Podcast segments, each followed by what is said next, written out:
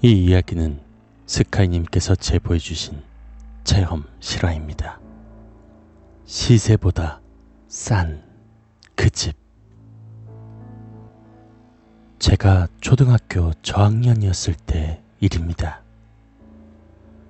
당시 저희 가족은 대구에서 살다가 셋째 외삼촌과 부모님의 동업으로 경주로 이사를 갔었는데 3년치 매출과 그 외 수익금을 외삼촌께 떼이고 외삼촌께서 아버지 명의로 대출받은 빚만 떠안은 채 다시 대구로 돌아와야만 했습니다. 설상가상으로 어머니께선 신부전증을 얻으시어 혈액 투석을 해야 하셨죠. 그렇게 급히 대구로 돌아왔을 땐 변변한 집을 구할 돈이 없어 1년간 외가에 신세를 지다가 좋은 금액의 사글세가 나와 그리로 이사를 가게 되었습니다. 우선 그 집은 방은 두 개였고 덤으로 공부방으로 쓸 수 있는 세 방이 있었습니다. 주방도 꽤 넓어 어머니께서 흡족해 하셨고요. 이런 가격으로는 도저히 구할 수 없는 방이었죠. 우리 식구는 마냥 좋았습니다. 비록 조립식 옥탑방이었고 낮임에도 불구하고 볕도 잘 들어오지 않았지만 말이죠. 그러던 어느 날 학교 친구를 초대해서 파티를 하고 새방에서 공부하며 놀이를 하고 있었는데 친구 한 명이 소스라치게 놀라며 집을 뛰쳐나가는 것이었습니다. 그 후로 그 친구와는 소원해지고 이윽고 아는 척도 안 하는 사이가 되었죠. 그렇게 저는 한 달쯤 흘러 새로운 친구들을 사귀게 되었고, 그때처럼 집에 초대를 해서 파티를 하고 그 새방에서 놀았는데, 이번엔 친구 두 명이 방 한 구석을 바라보며 퍼렇게 질려선 무언가에 쫓기듯 불이 나게 나가는 것이었습니다. 이튿날 그 두 명의 친구들은 너희 집에 가족 네 명인 거 맞지? 이러는 겁니다. 저는 가족이 네 명 맞고 동생도 하나뿐이라고 정말 네 명이 맞다고 말했죠. 그럼에도 불구하고 그 친구들 역시 저를 슬슬 피하기 시작하더니 제가 다가가면 화를 내더군요. 저는 몰랐습니다. 이 일이 그 집에서의 모든 일들의 시작이라는 것을요. 이미 학교에서는 귀신 들린 집에 사는 아이가 되어 있었습니다. 저는 그 일로 인한 스트레스로 병약해져만 갔고 식음도 전폐하기에 이르렀습니다. 학교에 가도 종례 시간이 끝나기가 무섭게 집으로 달려오는 일이 잦았습니다. 그런 지루한 나날들을 보내던 어느 날, 저는 영양실조로 재생불량성 빈혈을 앓게 되어 결석이 잦아지게 되었고, 집에서만 지냈던 때가 많아졌습니다. 어느 날 잠을 자고 있었는데 새방 쪽에서 아이들이 뛰노는 소리가 들렸고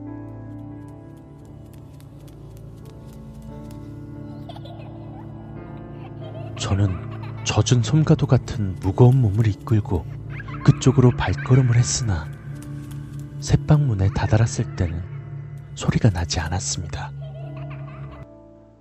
저는 몸이 안 좋아서 잘못 들었겠거니 했지만 다시 잠이 들 무렵 그 소리가 또 나는 겁니다.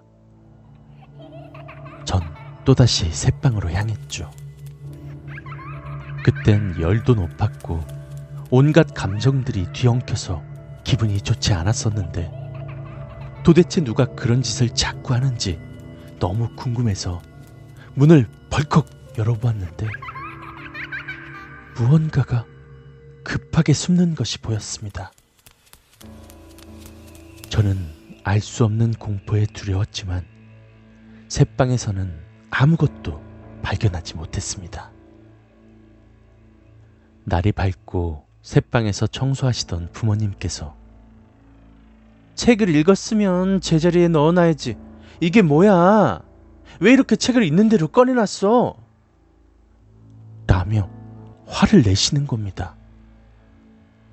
저는 그 책들을 꺼낸 적도 그렇게 죄다 꺼내놓지도 않았는데 말이죠. 저는 제가 한 것이 아니라고 해명했으나 잠귀가 밝으신 어머니께선 어제 자다 말고 그쪽으로 가는 거 다 봤어. 라고 하시며 좀처럼 믿어주시지 않는 겁니다.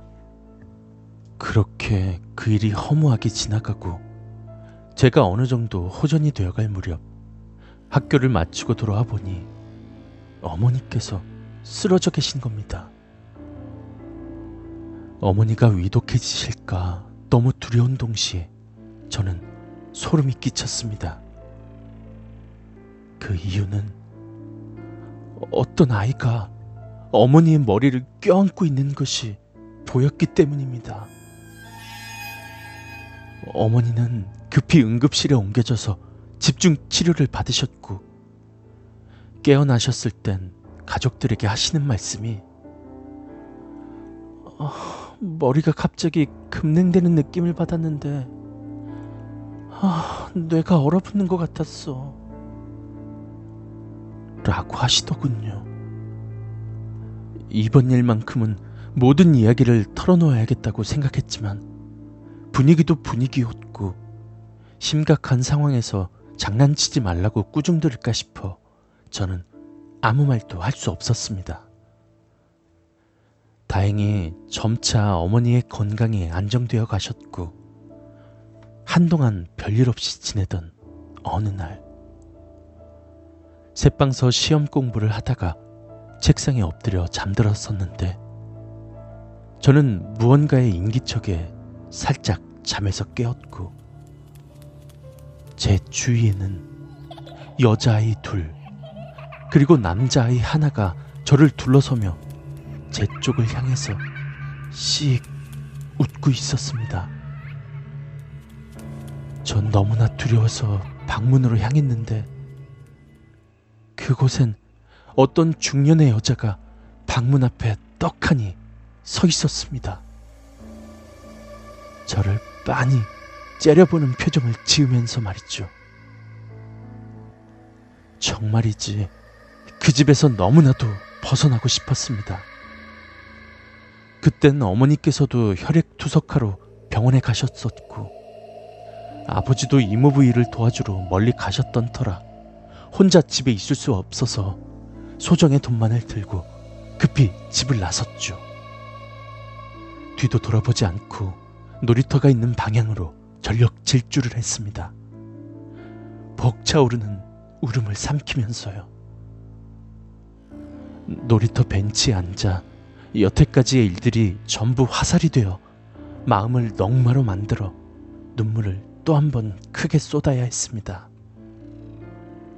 갈 곳은 없고 가까이 있는 외가를 찾아 거기서 저녁을 먹고 돌아올 때 큰 외삼촌께서 집에 데려다 주신다기에 저는 따라 나서 집으로 돌아왔죠. 대문을 여는 순간 시선이 느껴졌고 저희 집을 올려다보니 새방의 창문으로 중년의 그 여자가 절 돌려보고 있었습니다. 그 이후로 일은 더욱 커지기 시작했습니다. 부모님이 계실 때도 새방에선 쿵 하는 소리가 나더니 장롱 위에 있던 짐이 떨어져 부서지고 저녁에 자고 아침에 새방으로 들어갔을 땐 쓰지도 않은 이불이 나와 있기 일쑤였습니다. 그리고 새방 벽지는 누군가가 칼로 그어놓은 듯 난도질이 되어 벗겨져 있었고 가끔 새방서 잠이 들어 깨어보면 등이나 배에는 할퀴어 놓은 듯한 상처도 있었습니다. 청소를 하다가 서랍장 밑을 보면 시퍼렇게 멍든 발도 있었고요. 보일러가 정상적으로 작동하는데도 새방은 데워지지 않았습니다. 태풍이 불지도 않았고 조그마한 금도 없던 창문도 한쪽이 깨져 있기 일쑤였고요.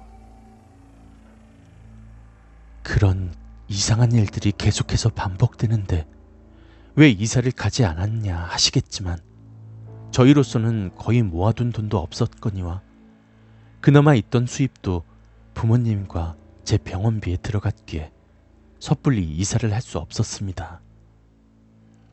돌이켜보면 그때 마음을 독하게 먹고 이사를 갔어야 했다고 생각합니다. 그렇게 크고 작은 일들을 견디며 있을 때, 당시 폐암 투병 중이던 큰아버지께서 외출을 하시어서 저희 집에 오셔서는 저희 자매의 맘의 짐을 덜어주셨습니다.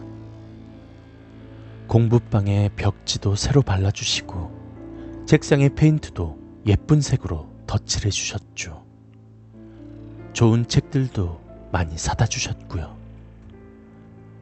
그렇게 잠시나마 행복한 시간을 보내고 큰아버지께서 병원으로 가야 할 시간이 되어 집을 나설 때 저는 불안한 기분이 들어 새방 창문을 올려다보는 도중에도 아닐 거야. 제발 아니어야 해. 라고 생각하면서 올려다보았는데 그 여자는 제가 아닌 큰아버지를 보면서 입을 크게 벌리고 웃고 있었습니다. 그땐 정말이지 여태까지의 공포, 두려움과는 차원이 달랐습니다. 왠지 큰일이 벌어질 것 같은 기분을 떨쳐내기가 힘겨웠으나 애써 떨쳐내야만 살 것 같았습니다. 큰아버지께서 병원에 무사히 도착했다는 연락을 받았음에도 그땐 기분이 썩 좋지 않았습니다. 모든 것이 못 믿어왔고 모든 것이 불안했습니다. 그런데도 저는 당장 코앞에 놓여진 지필고사만이 눈에 들어와 이를 악물고 학업에 매진할 수밖에 없었죠. 정말 그 집이 원망스러웠고 애초에 오시겠다던 큰아버지를 만류하지 못한 제 자신이 원망스러웠습니다. 집이 그 꼴인데 좋다고 큰아버지를 오시게 한 게 내내 한스럽게 상기되어 있었죠. 지필고사가 끝나고 불안했던 기분들이 약간씩 희석될 무렵 굉장히 두려운 꿈을 꾸었는데 이 이야기는 예전에 제보해드렸던 큰아버지 편을 참고해 주십시오. 그리고 그때 마침 부모님으로부터 청천벽력 같은 소식을 듣게 되었습니다. 네. 큰아버지의 부고입니다. 그것도 저희 집에 방문하신 나흘 후에 말이죠. 이 일이 있은 뒤에 저는 본격적으로 못 볼 것들을 보고 못 들을 것들을 듣는 계기가 됩니다. 정말 어린 저로서는 미치지 않았던 게 용할 따름이었습니다. 급히 장례식장을 가려고 집을 나섰는데 주인 내외가 나와 있더군요. 정말 원망이 목구멍까지 차올랐습니다. 왜 그런 집을 내놓았는지 캐묻고 싶었습니다. 이런저런 고초를 다 겪고도 형편 때문에 아무 말도 할 수 없었고 해서도 안 되는 상황이 정말 화가 나더군요. 큰아버지 별세 2년 3개월 후 저희 부모님은 이사 결심을 하시게 됩니다. 그런 결심을 한 결정적인 일이 바로 제가 새방 책꽂이에 있던 전과를 꺼내려다 뒤로 넘어졌는데 뇌진탕을 입고 쓰러지게 되었고 의식이 사흘 동안이나 없었다고 합니다. 그동안 새방에선 저나 제 가족의 것이 아닌 기괴한 모양의 손톱이 나왔고 무엇보다 이사 이후로 손댄 적이 없던 새방문에 손자국들이 아주 빼곡하게 찍혀 있었다고 합니다. 그때 제 동생이 어머니께 여기 이사 올 때부터 이상했다며 대놓고 말을 했다고 합니다. 설상가상으로 우린 내 식구 말고 누가 더 있는 것 같다. 그래서 이 방엔 잘 들어오지도 않았다. 라고 말했다고 합니다. 그때가 초등학교 졸업 무렵이었고 이 집으로 이사 온 지 5년이 되어가는 시점이었습니다. 외가의 도움을 받아 작은 전셋집으로 이사를 하려고 짐을 다 싸고 트럭에 오르려고 한 순간 주인 내외가 이러더군요. 누구나 먹고 살려면 그 정도 선택은 다 한다. 라고 말했죠. 저희 가족에게 대놓고 말하는 겁니다. 부모님도 저도 그땐 그게 무슨 뜻인지 잘 몰랐는데 이유가 있긴 한 것 같습니다. 그것도 아주 좋지 않은 이유가요. 지금은 그곳이 재개발되어 번화가 못지 않은 동네가 되었습니다만 외가댁이 그 동네인지라 얼마 전에 방문했었는데 그 집의 터를 지나칠 때 그 여자와 마주친 것 같았습니다. 외모도 그때와 비슷했고 또한 그때의 그 아이들의 뛰노는 소리도 들었습니다. 시세보다 싼 집은 의심해보라는 이야기가 많은데 저희 가족들이 바로 그런 일을 겪은 것이죠. 덧붙이자면 누구나 극단적인 상황이 오면 제 가족과 같은 선택을 하겠지만 그 선택이 그나마 남아있는 행복마저 앗아갈 수 있다는 점을 알아주셨으면 좋겠습니다.